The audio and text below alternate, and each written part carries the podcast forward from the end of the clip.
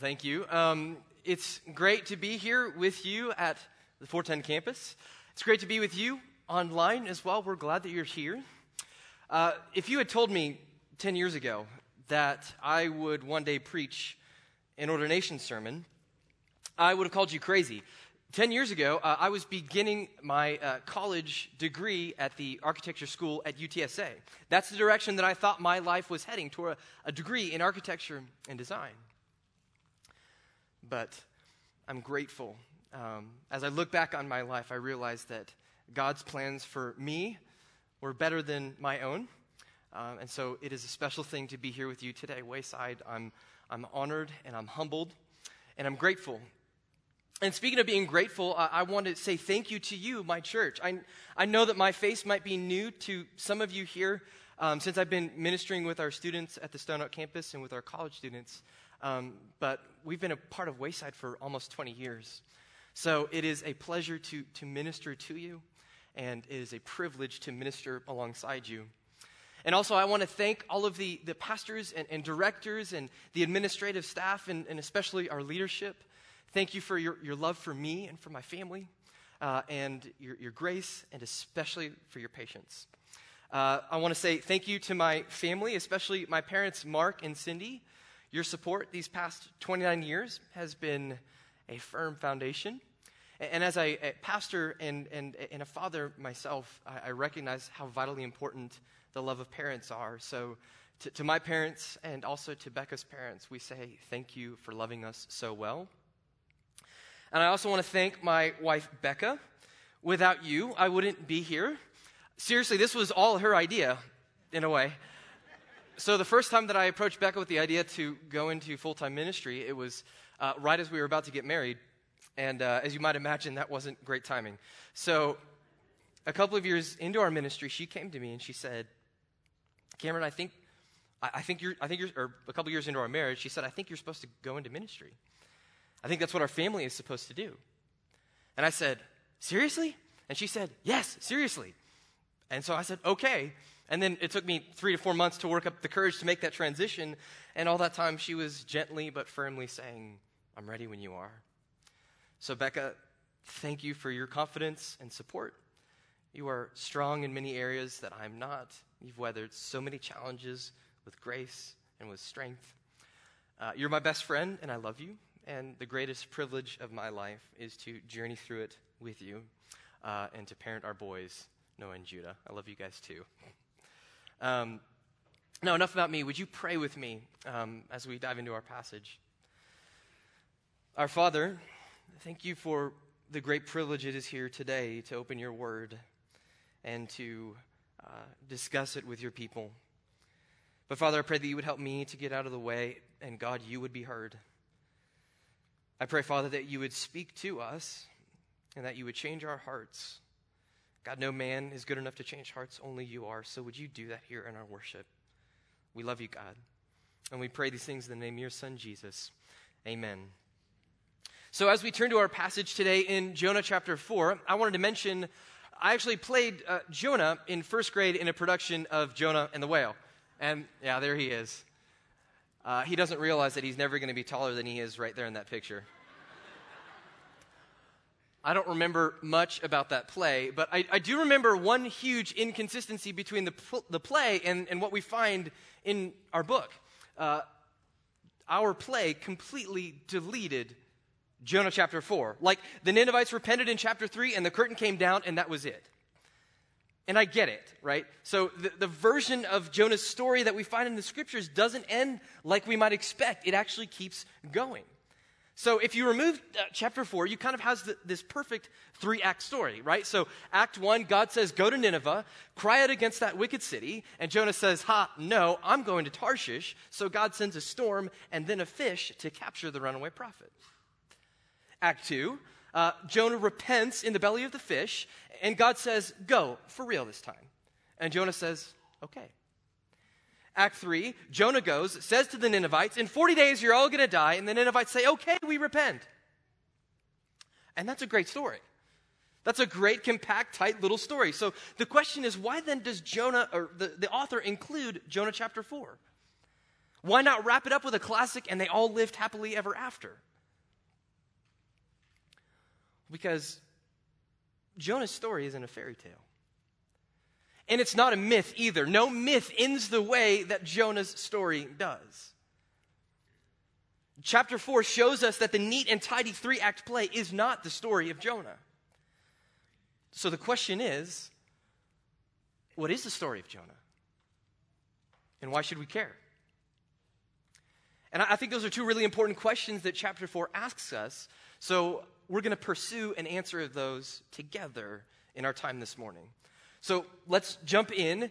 For the sake of context, we'll begin by reading verse 10 of chapter 3, which says, When God saw their deeds, the Ninevites, that they had turned from their wicked way, then God relented concerning the calamity which he had declared he would bring upon them, and he did not do it. So Jonah preaches a one sentence sermon in the city. Like, seriously, only eight words in our English text. And in chapter 3, verse 4, it says, Yet 40 days and Nineveh will be overthrown. And in response, the Ninevites turn from their wickedness, and so God relents and he doesn't destroy the city. And if you're the prophet, that's got to be a great set of bragging rights, right? I mean, no other prophet in history has the repentance of the entire city of evil on his resume. I mean, can you imagine? Hi, I'm Jonah, the greatest prophet to ever live. And yet, what is Jonah's response?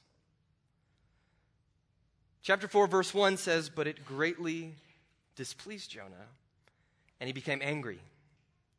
So Jonah's upset. And actually, this is more than upset. The Hebrew word that we translate greatly displeased comes with, uh, from the root word meaning evil or bad. In other words, what happened in Nineveh is evil in Jonah's eyes. So, verse 2 he prayed to the Lord and said, Please, Lord, was this not what I said while I was still in my own country? Therefore, in order to forestall this, I fled to Tarshish. For I knew that you are a gracious and compassionate God, slow to anger and abundant in loving kindness, and one who relents concerning calamity.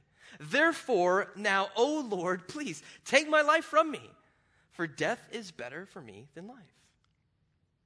Now, for Jonah's original audience, until now, they've only been able to guess at what's motivating Jonah throughout the story. So, why wouldn't Jonah go to Nineveh in chapter 1? I don't know. Is it because he's afraid of the Ninevites? Is it because he's afraid of public speaking? Did he have a cruise to Tarshish plan that he just couldn't cancel? We don't know. But now, reading this, the cat's out of the bag. Why is Jonah not going to Nineveh? Because Jonah is, he hates the Ninevites. And because he knows God's gracious character. He says, I knew it. I knew it. I knew you would do this. This is why I ran in the first place, because, verse 2, I knew that you are a gracious and compassionate God, slow to anger and abundant in loving kindness, and one who relents concerning calamity. So, this is a quotation. Jonah's quoting Exodus chapter 34, verse 6. And it's one of the most quoted and referenced passages in the entire Hebrew Bible. It's, and it's kind of like the John 3.16 is to us as believers in Jesus. It was baked into their culture as a continual reminder of God's grace to his people. But here, Jonah's throwing it back in God's face. He's saying, Ha, I knew it. I knew it. I knew it. You've always been like this. You've got an addiction to forgiveness, and that is what I cannot stand about you. So Jonah knows his theology. He knows who God is, and he knows what he's like. And that's why he's so angry. And yet, I think we need to remember who the Ninevites were. So, Nineveh is the capital of Assyria, eh, the seat of political and military power. And the Assyrians were the brutal oppressors of God's people. Okay, so eh, we might compare what God is asking Jonah to do with calling a Christian refugee from Syria to return and to preach the gospel to ISIS. So before we give Jonah a hard time, we need to realize that what God is asking him to do is no easy task. Now, often we speak in, of, when we speak of God's judgment, especially in our rapidly secularizing culture, people tend to get uncomfortable. Right? So we tend to reject the idea of a God who has the power and the prerogative to call us out when we're wrong and then to punish us if we don't turn away from the wrongdoing. And yet, I think that our story shows today that some, like Jonah, will also reject God because of his desire to extend grace. So, yes, Jonah looks ridiculous. He's arguing with the God of the universe about his gracious character, and that's silly.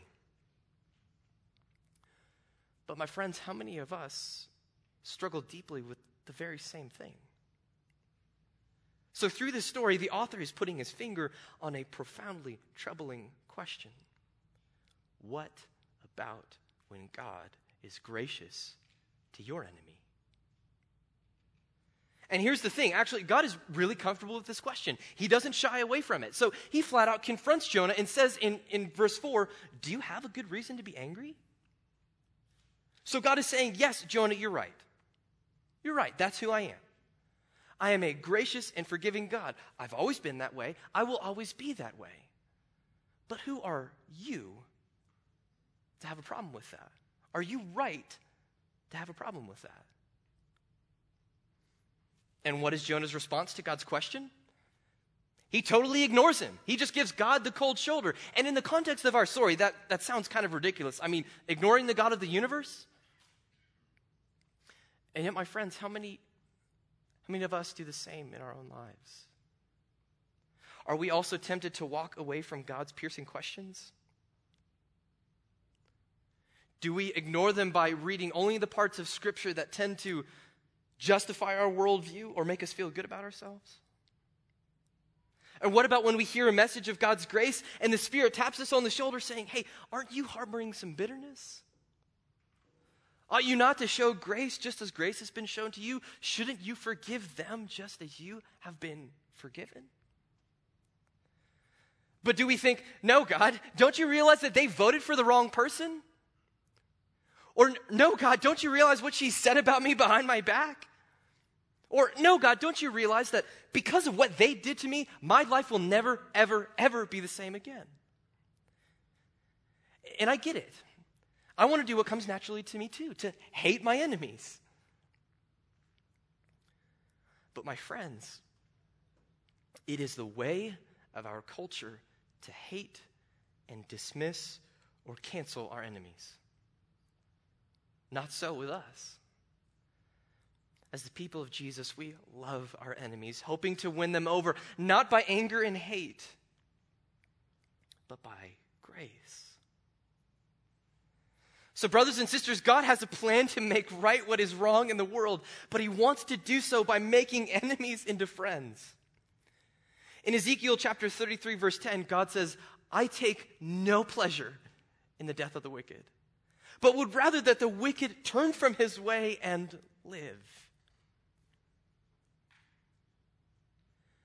If this is the heart of our God, then who am I to hate? But Jonah ignores God's pointed question, and it says, verse 5 Then Jonah went out of the city and sat to the east of it. There he made a shelter for himself and sat under it in the shade until he could see what would happen to the city. So, why does Jonah stick around? Probably he's hoping that in some way, somehow, the city's still going to end up being destroyed. So either he has a cynical view of the repentance of the Ninevites, like, surely they're going to mess that up, or he has a cynical view of God's grace. Surely God didn't mean that. So, either way, the, the picture of Jonah continues to be unflattering, right? So, think about it. Imagine this. He's sitting there watching, hoping to see the destruction of an entire city of people. He's hoping that somehow in 40 days, the city will be overthrown just as he had prophesied in chapter 3. But here's something interesting about this word that we translate overthrown or overturned in chapter 3, verse 4. It's, it's the Hebrew word hafak. And the most basic definition of hafak is simply to turn over. So often in the scriptures, it's used to speak of overturning something in judgment, as in from a good situation to a bad one. But also in the scriptures, it can mean to used overturn, it can be, mean to be used overturned in a good way, as in from a bad situation to a good one. So when he announced these words, Jonah certainly meant that the city would be overturned in judgment, but ironically, it's not. Jonah's prophecy comes true, right? Only not in the way that he intended. So the city was overturned according to the word of Jonah, but not in judgment. It was overturned in repentance. And Jonah is realizing that God has pulled a switcheroo on him, and he's thinking, that's not what I meant. I was hoping that they would fry. So, would it have been righteous for God to overturn the city of Nineveh in judgment?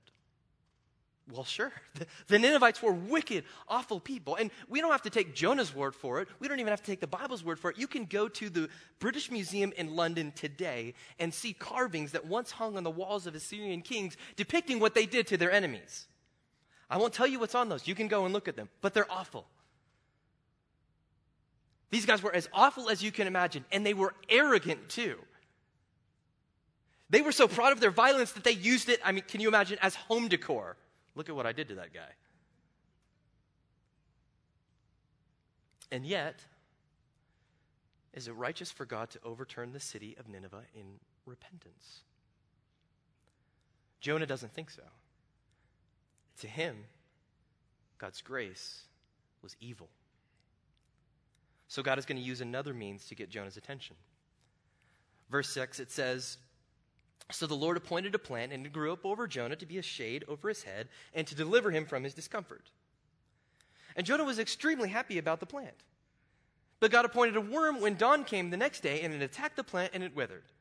When the sun came up, God appointed a scorching east wind, and the sun beat down on Jonah's head so that he became faint and begged with all of his soul to die, saying, Death is better to me than life. So God gives this plant to Jonah for his comfort and his grace. And Jonah loves this plant. Like, seriously, what's up with the plant, Jonah? But then God takes it away. And how does Jonah respond? For the second time in this passage, he wants to die. But why? Because Jonah has a problem with the way that God runs the world. Jonah thinks that God is a bad manager. And in asking God to take his life, he's saying, I can't stand to live in a world where you give and take away the way that you do. I can't stand to live in a world where you love my enemies like you do. I cannot stand to live in a world where you are in charge.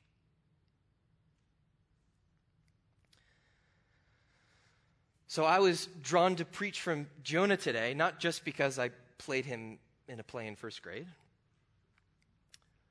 but because I feel like in so many ways I am just like Jonah. So 10 years ago, I entered college, and like Jonah, I was furious with God. Now, outwardly, not openly. At the time, I probably couldn't have even articulated a reason.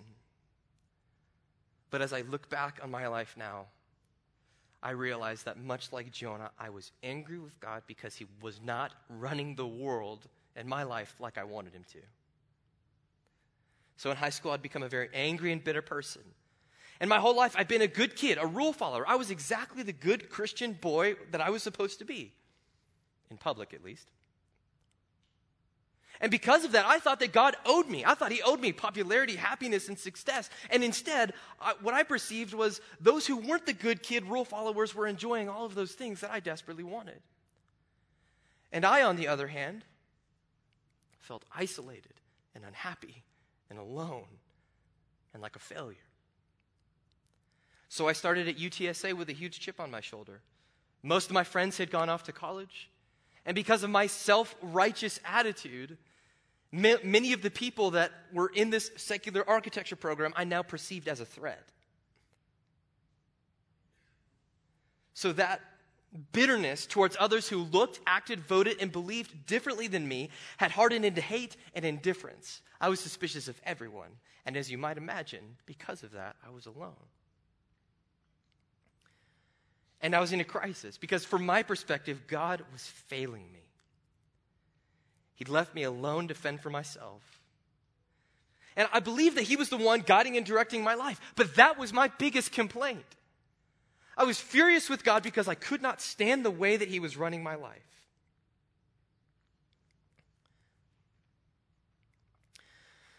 But by God's grace, my story didn't end there, and neither did Jonah. So let's pick it back up in verse 9. It says, Then God said to Jonah, Do you have a good reason to be angry about the plant? And he said, I have good reason to be angry, even to death. Then the Lord said, You had compassion on the plant for which you did not work, and which you did not cause to grow, which came up overnight and perished overnight. Should I not have compassion on Nineveh, the great city in which there are more than 120,000 persons who do not know the difference between their right and their left hand, as well as many animals? So once again, God is asking Jonah this same question.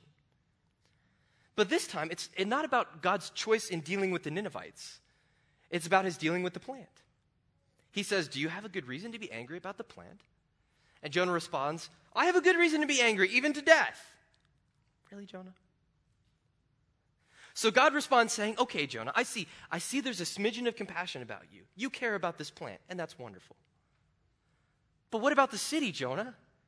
Don't you understand that their value compared to the value of this plant is infinitely beyond measure? Should I not care about this city full of tens of thousands of people whom I made with my hands in my image? So the text says that the city is full of 120,000 people who do not know the difference between their right and their left hand. And there's a couple of different ways that we can understand this phrase. Firstly, it could indicate that God is talking about young, innocent children.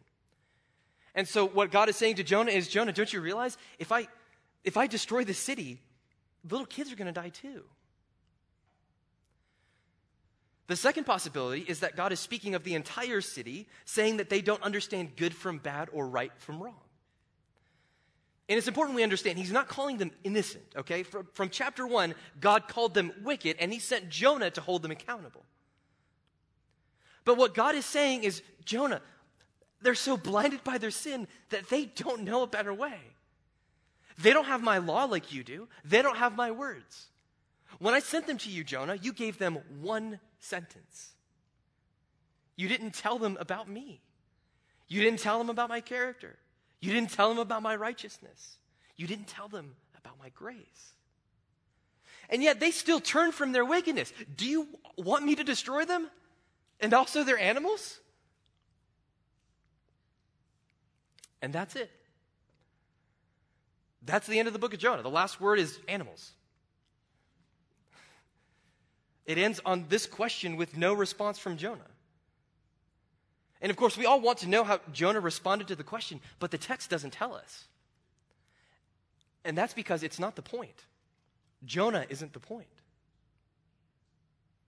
This question, this last sentence, in the absence of any response from Jonah, is the author's brilliant way of making sure that we don't miss the point. The point is, how will God's people respond to the very same question? How will we respond when we find out that God loves our enemies? How will we respond to a God who runs the world like he does? So I mentioned earlier, I responded to this question many ways by, for many years by being angry. I didn't like the way that God was running my life, so I, like Jonah, ran away from him. And the tragedy of Jonah's life is that he, like many of us, thought that by running from God, he would find what he was looking for. He thought that by following his own plan, his own way for his life, he would actually get life. And instead, he got death. As he was sinking to the depths after being hurled into the sea in chapter 2, he said, Water encompassed me to the point of death. The great deep engulfed me. Weeds were wrapped around my head. I descended to the roots of the mountains. The earth with its bars were around me forever. So Jonah's plans for his life led to death. And hear me, he only realized it as he was staring death in the face. But then, in his grace, God provided a fish to save Jonah from death. And Jonah realizes in verse 6, he says, You, O Lord, have brought up my life from the pit. So if this morning you're being tempted to run from God, or you're wondering whether or not life in God's world is worth living at all, let me plead with you. Wait and listen and see the heart of our God. Let me plead with you to seek the heart of our God who never stops chasing and who works all of his plans together for our good and for his glory. In Psalm 16, King David says, You will not abandon my soul to the grave. You will make known to me the path of life, and in your presence is fullness of joy, and at your right hand are pleasures forevermore. So don't give in, don't give up. Because look, in chapter 4, Jonah is still running from God. But God hasn't given up on him. God's still chasing him. God's still coming after him. So in my college years, I thought that God had abandoned me. Actually, in His grace, He was allowing me to come to the end of myself. And at the moment I felt the most alone and isolated from God, He was already chasing after me. So, the summer between my sophomore and my junior year of college, uh, Becca invited me to a Bible study led by some former youth leaders of hers here in town. And she said, Hey, they're really great. I think you're going to like them. And me, in the state that I was then, thought, Great, I'll believe it when I see it. So we went to the first meeting. We showed up and knocked on the door. And the leader of the ministry opened the door and he extended his hand and he said, Welcome to Doulos Bible Study. My name is Jason Nutmore. This is my wife, Rachel. And Jason, who you know as our missions and single pastor, and his wife, Rachel, had just moved back to San Antonio to follow God's call to launch a Bible study at UTSA. God was already chasing after me. And it was through the ministry of Jason and Rachel that God broke my heart and began to knit it back together again. Because for the first time, I got to see the brokenness and of the ugliness of my brokenness for what it was. And the weight of my self righteous, self centered sin crashed into me like a freight train. And I realized that I was just as condemned as the people that I'd learned to hate. And guess what? God didn't owe me anything. And yet, when Jason and Rachel spoke of God's grace, the hate and the bitterness and the insecurity that had once defined me began, began to melt away. You see, it was grace that taught my heart to fear, and grace my fears relieved. So I began to fall in love with the God who died to save a wretched runaway like me, and, and something else happened that took me by surprise. I began to love my enemies too. By the time I graduated UTSA, some of the very people that I had once eyed with suspicion became my best friends, many of whom I have had the opportunity to share the gospel with. So it's interesting, even though the story itself doesn't tell us how Jonah responded to God, I think we know simply because this book exists. If the events in this book actually happened, which I believe they did, then who else would be able to provide us these details other than Jonah? So I think that Jonah finally did understand. I think that the existence of this account points to Jonah's repentance. And he's offering this story to us as a challenge and an encouragement, saying, Listen, listen to my story. So, what is the story of Jonah? It's the story of the runaway. It's my story, and it's your story. But more importantly, it's the story of a God who is relentless in his pursuit of the lost. It's the story of a God who, while we were a long way off, came running for runaways like us. It's the story of a God who, while we were yet sinners, died for us. It's the story of a God who, breathing his last, said, Father, forgive them. They don't know what they're doing. So if this morning you found that you're running from God and you're afraid that perhaps you're too far gone for grace, I want to tell you, you're not. Because of what Jesus has done, our sin doesn't stick to us. God has promised to remove our sin as far as the east is from the west. And his forgiveness, it's a free gift that you can't earn. So, whether you're a wicked Ninevite or a self righteous Jonah, God's grace is for you. And for those of us who are believers in Jesus, we cannot walk long with God before He will ask us the very same question what about your enemies? And it's not fair that I should have to forgive my enemy. But that's the beauty of grace. It makes life not fair. That's what the gospel's all about. God hasn't dealt with us according to our sin. What we deserved was death. What we get is eternal life and the everlasting affection of God, our Savior. The only truly righteous one became judged for us, and now he offers us his righteousness as a free gift to anyone who will say, Jesus, I believe. And so, those who know the forgiveness of Christ show the forgiveness of Christ.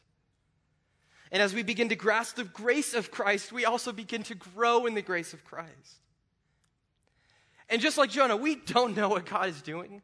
We never know whose wicked hearts he's about to melt with his mercy. We don't know whose lives he's about to overturn in his grace. So we join him in his mission to turn enemies into friends. So let us look with gratitude at the grace of the cross. And then with humble hands, ready to receive the repentant, saying, Just as I have been forgiven, I forgive you, brother. I forgive you, sister. Church, the world is longing for the grace of a Savior. May we be the messengers of mercy. Would you pray with me?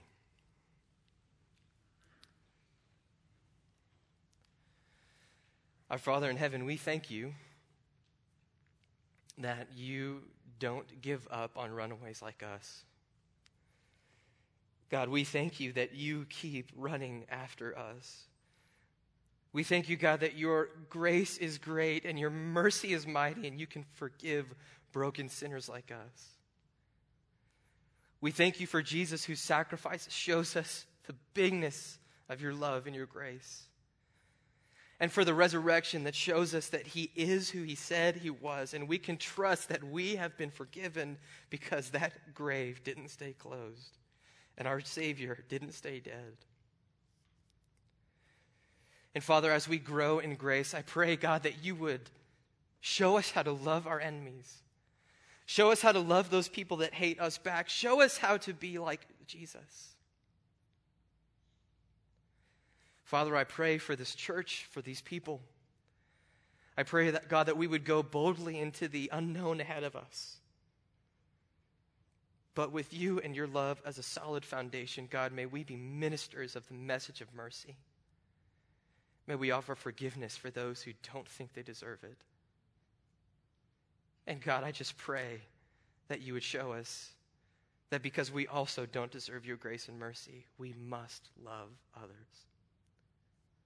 We ask these things in the name of our Lord Jesus. Amen. Well, thanks for worshiping with us today, Wayside. We love you. Go in peace.